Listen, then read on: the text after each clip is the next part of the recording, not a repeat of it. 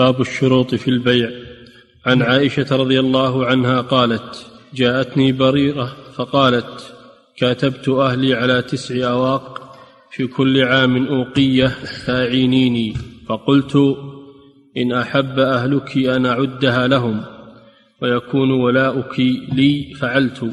فذهبت بريرة إلى أهلها فقالت لهم فأبوا عليها.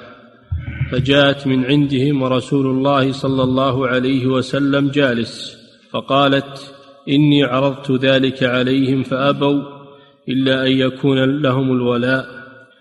فسمع النبي صلى الله عليه وسلم فأخبرت عائشة النبي صلى الله عليه وسلم فقال خذيها واشترطي لهم الولاء فإنما الولاء لمن أعتق. ففعلت عائشة ثم قام رسول الله صلى الله عليه وسلم في الناس فحمد الله وأثنى عليه ثم قال أما بعد فما بال رجال يشترطون شروطا ليست في كتاب الله؟ ما كان من شرط ليس في كتاب الله فهو باطل وإن كان مائه شرط. قضاء الله أحق. وحق الله وانما الولاء نعم. هذا الحديث في قصة بريرة. رضي الله عنها. وبريرة كانت أمة مملوكة. كانت أمة مملوكة.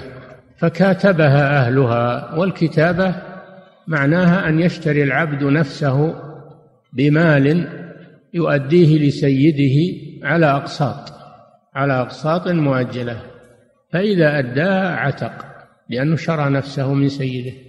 هذه الكتابة. قال الله تعالى والذين يبتغون الكتاب مما ملكت أيمانكم فكاتبوهم إن علمتم فيهم خيرا وآتوهم من مال الله الذي آتاكم. دل القرآن والسنة على جواز الكتابة وهي بيع العبد نفسه بثمن مؤجل على أقساط. يؤديها فإذا أداها وانتهت فإنه يعتق. فإنه يعتق بذلك ويصير حرا. والولاء وهو الإرث لمن كاتبه لمن اعتقه سواء اعتقه بدون شيء أو اعتقه بعوض. الولاء لمن اعتق وهو لحمة كلحمة النسب لا يباع ولا يورث ولا يورث وهو من أسباب وإنما يورث به. هو لا يورث لكن يورث به فهو من أسباب الإرث كما سبق لكم. أسباب ميراث الورى ثلاثة كل يفيد ربه الوراثة وهي نكاح وولاء ونسب.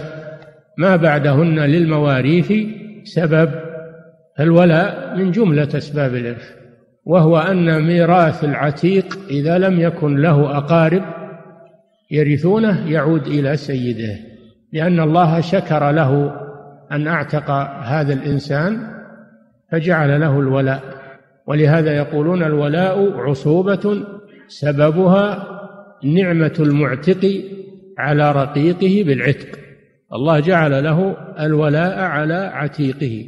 سواء اعتقه بكفارة في كفارة أو اعتقه ابتداء بدون سبب تقربا إلى الله أو اعتقه بكتابة كل أنواع العتق يثبت بها الولاء وهو الميراث. بين المعتق والعتيق. هذا حكم شرعي لا يجوز تغييره. أسياد بريرة أرادوا أن يغيروا هذا الحكم الشرعي فيجعلون الولاء لهم وهم لم يعتقوا. هم باعوه على عائشة وعائشة هي المعتقة. فكان الولاء لمن؟ لعائشة لأنها هي المعتقة. لما اشترتها واعتقتها صارت هي لها الولاء. هم يريدون أن يغيروا هذا الحكم. فيجعل الولاء لغير المعتق. فأنكر النبي صلى الله عليه وسلم هذا أشد الإنكار. وقال ما بال أقوام أو رجال يشترطون شروطا ليست في كتاب الله. ليست في كتاب الله يعني في حكم الله سواء بالقرآن أو بالسنة. السنة من من كتاب الله عز وجل. السنة من كتاب الله لأنها وحي من الله عز وجل. يشترطون شروطا ليست في كتاب الله. كل شرط ليس في كتاب الله فهو باطل وإن كان مئة شرط. فهذا فيه أن الأحكام الشرعية لا يجوز أن تغير وأن تبدل أو تعدل. ومنها الولاء فإن الولاء للمعتق سواء مباشرة أو بسبب. الولاء له. فمن أراد أن ينزعه منه فهو ظالم وباطل وهو بغير حق. ففيه هذا إنكار المنكر. النبي صلى الله عليه وسلم أنكر هذا التصرف من هؤلاء أسياد بريرة. أنكر عليهم أنهم يغيرون حكما من أحكام الله عز وجل. والحديث فيه جواز بيع المكاتب.